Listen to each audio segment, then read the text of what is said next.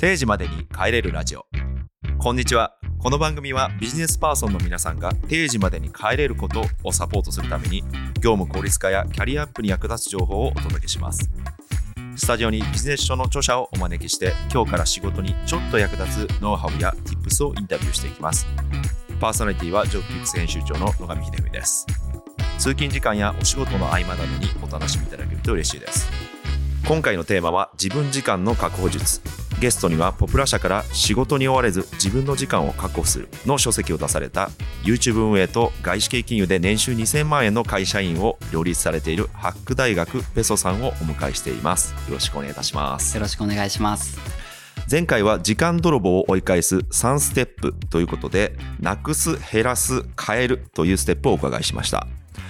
今回はより実践的に時間格差の勝者になれ部下でも諦めるなというテーマで聞いていきたいと思います。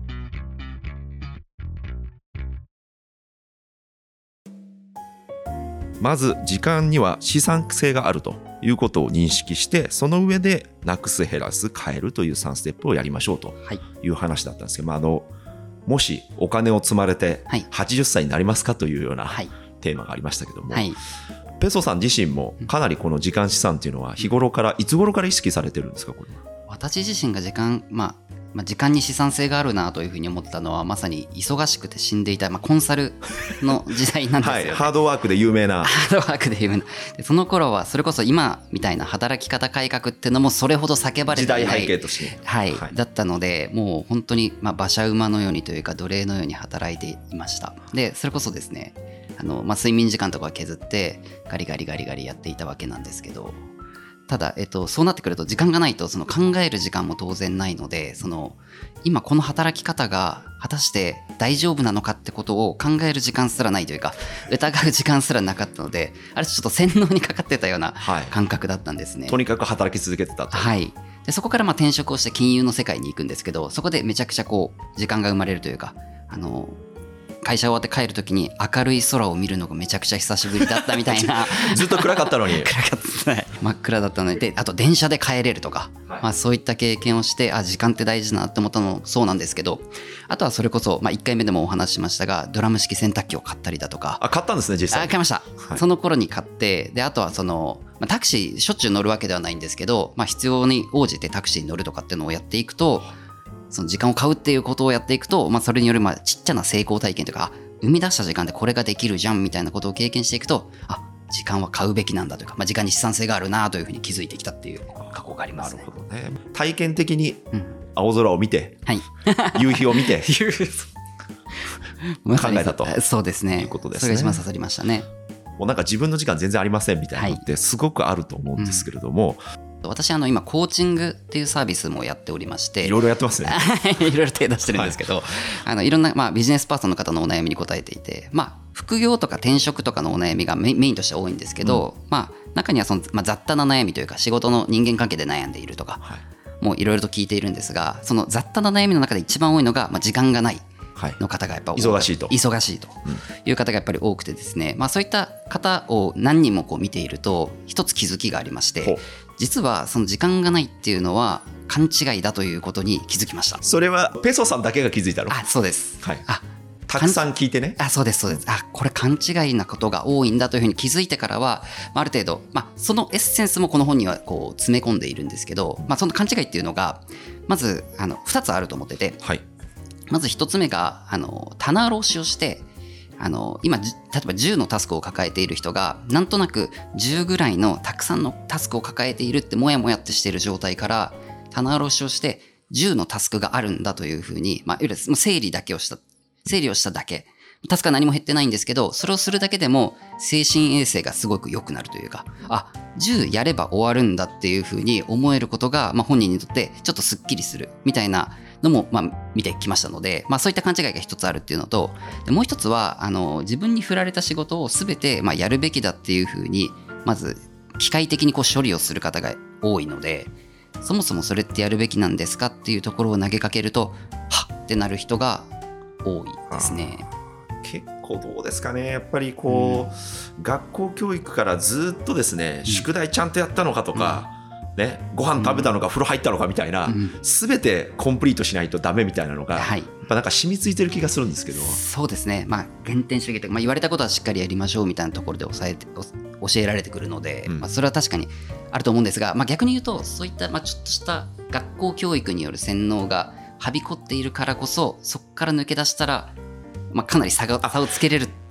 要素でもあると思うんです。なるほど、時間格差の勝者になれる。あまさにそうです。第一歩に。あそうです。気づくんだと、まず、はい。その勘違いに。整理して、その上で全部自分でやるべきなのか、これと。はい。いうことに気づくと。はい。じゃあ、これどうやって断りますか、今度。そうなんですよね。だってこれ正直で難しいのはもうめちゃくちゃ心情的にはすごくよくわかるんですけど実際この本でご紹介しているそのまあなくす減らす、まあ、変えるっていうステップ結構ミリミリミリミリしっかり考えてやるよやりましょうというふうに教えているのでそれをしっかりやった上でなくすべきなんだとか変えるべきなんだ減らすべきなんだっていうふうに出てきたものって多分本当に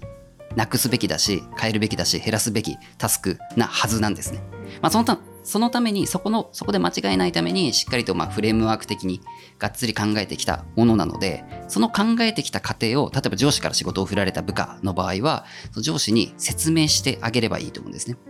こうここここういう理由で、まあ、これはまあやるべきではないなのか減らすべきなんだみたいなところをまあ説明する必要があると思ったんです。でここを、えっと、なんかし、なんていうんですかね、感覚的にこうや、なくすべきだっていうことをしっかりこのロジックを立てずに上司にこれやるべきじゃないんじゃないんですかねっていうふうに言おうとするとなんかこいつサボりたいんじゃないのかなって思われそうとかっていうなんか邪心が入ってくるというか、うん私も中間管理職なんで、はい。上司とはいいですね。はい、この前会議1個なくそうとしたんですよね。はいはい。っていうか減らそうとしたんだな。うん。ずっと毎週やってる1時間の会議ありまして、えもうこれもういいんじゃねえかと月曜日の朝からって言って、はい。バクッと言ったんですけど、はい。すごいなんか変な空気空気流れちゃって、はい。ただ、えっと、今だったら確かにこのこうこうこういう理由で30分でできるんじゃないですかっていうのはうん言えるような、もうゴールこれですよねみたいな感じで言えるのでそういうちょっとある程度理論武装をした上で、まあ、話すっていうことですかね。そうですね。理論武装も非常に重要でむしろ上司としてもあ OK なくしていいよとかっていう判断をするのってちょっと怖いと思うんですよね。なくしていいよとか減らしていいよ怖く 怖いですよね。保身ですからね基本は。やりゃいいじゃんってやっぱ思っちゃうので、うん。そこに対してむしろその上司とこう上司を敵だと思わずに上司に対して減らせるんだよ大丈夫だよっていうことをこう教えてあげるぐらいの感覚で だってこうじゃんだってこうじゃんって教えてあげればいいんじゃないかな部下力ですね。部下力ですねなるほど。本の中でですね、はいえっと、4つのステップありまして、きっぱりと断るうん、感謝を伝える、断る理由を説明する、提案を加えると。で、今お話しいただいた方は、断る理由を説明するとか、は提案を加えるみたいなところの3つ目、4つ目かと思うんですけれども、はい。最初にやっぱりですね、こう日本人的には、はい。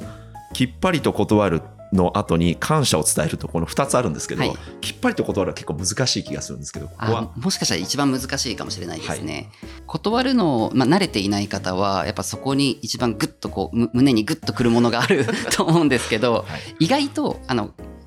断ってみたら、うん。意外とこうすんなりこうそれを受け入れられたであるとかあとよくここの本でも言ってるんですけどその断るとですね相手って別にそこまで気にしてないというかですね、まあ、しっかりその感謝を伝えるとかそのマナー的な部分がちゃんとできているとかあと理由を伝えるっていうそのロジック的な部分ができているっていうのは前提としてあるんですけど、まあ、それさえできていれば、まあ、しっかり納得してくれるというか逆にそのこの人はその安請け合いしない人だなっていうふうに思われるのでなんかそれ以降もそのなんか変変なタスクが降ってこないというかなんか便都合よくこう扱われないっていうメリットが副次的なメリットがあありますね。つまりこれは人間関係なんですね。飲み会の誘いとかって会社の中でもあると思うんですけど、まあ、それ私基本的にそう行きたくない飲み会全断りしている全断り全断りしてるんですけどこれ結構すごいねっていうふうに言われるんですがいや意外とこれやってみるといいよっていうのをいろんな方にお勧めしていまして、はいはい。まあ、ちょっと行きたくない飲み会に行く時って、まあ、ちょっと例えばノリ悪いって思われたくないなとか、まあありますよね。なんかちょっとなんかそういうそういう心情が出てくると思うんですけど、意外とノリ悪いって思われることのメリットをこう軽視してるなと思ってて 仮にこう行ってノリいい人だあの人また来てくれるやっていうふうに思われることで何が守れたのかっていうことを考えるとそのノリのいい自分が多分守れると思うんですけどそうですね。でもそれって何を生み出すかっていうと例えば次も誘われるはいんですよね。どんどんノリいい自分をはい証明して、はい自分時間がなくなっていくと。はい、誰のためにお酒を飲んでるのかっていう状態に でも行きます行きますって言って。なるほどね。はい。あ結構断られてるんですねじゃあそれはね。断ってます。で最初は確かに勇気いるんですよね。あごめんなさい行けませんって言ったらいや行けるじゃんって。やっぱそう、まあ、顔とかもねやっぱ見えてしまうんで考えちゃいがちなんですけど一回断るとまあのノリが悪い人というかまああの人きっぱり飲み会とかには来ない人っていうレッテルを貼られるのででそれレッテル貼られる瞬間ちょっと苦しいんですけど、いい人でいたいとかノリいい人でいたいっていうなんとなくの気持ちがあるのでただ意外と誘われなくなってきてあこんな楽なことはないな。解放されるね。解放されます。はい。じゃあまあ断りづらいけども、はい。断る勇気を出してまあ断る、はい。まあ感謝とか理由とかも説明しながら断ると、はい。い、い意味のレッテルが貼られて自分の時間がどんどん確保されていきますよと、日中ですね基本的に働いてると設定した時に、まあ、朝起きてから、うん。えー仕事が始まる前の段階それから働いている時間、それから終わ終わった時間ってある、まあ、この3つの時間軸に仮に分けた時に、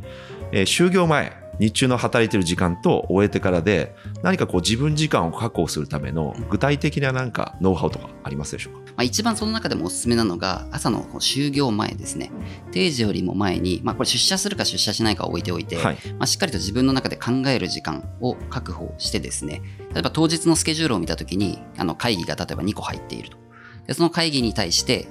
まあ、通通常の人ってその会議に参加するときって会議に参加してからこれ何の会議だったっけ？何々話さなきゃな何々聞かなきゃなって考えがちなんですけどそれをその朝の余裕のある時間にこれもう5分とか10分でいいんですけどちょっと考えておく。でできればその会議の目的に対して自分なりのこう仮説を持っておく。うん。例えばなんか売り上げ上げようとかであればこうやれば売り上げ上がるんだろうなとかあとこれはしない方がいいなみたいなところを考えておくだけでその会議の本当に開始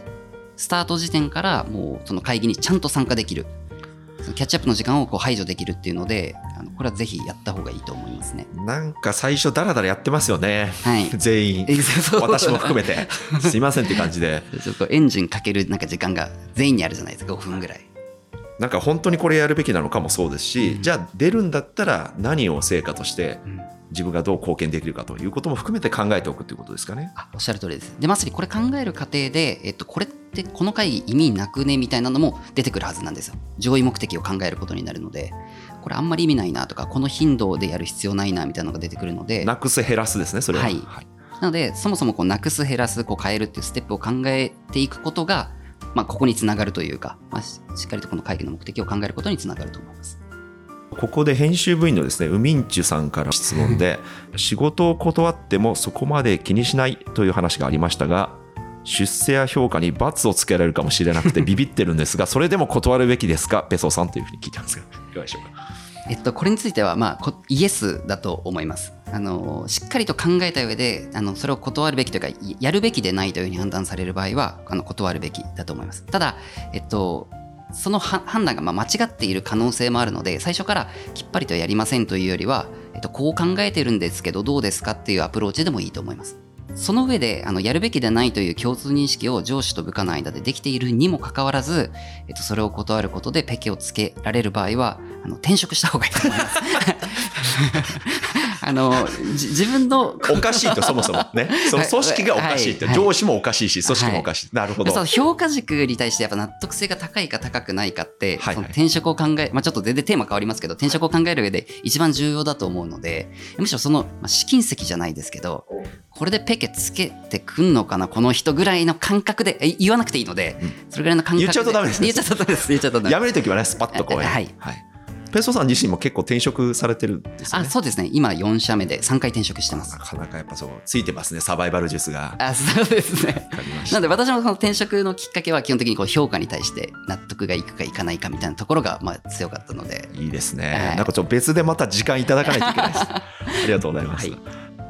第2回のテーマは時間格差の勝者になれ。部下でも諦めるなということで、えーハック大学ペソさんをゲストにお迎えしてお伺いしました次回もよろしくお願いしますありがとうございましたありがとうございました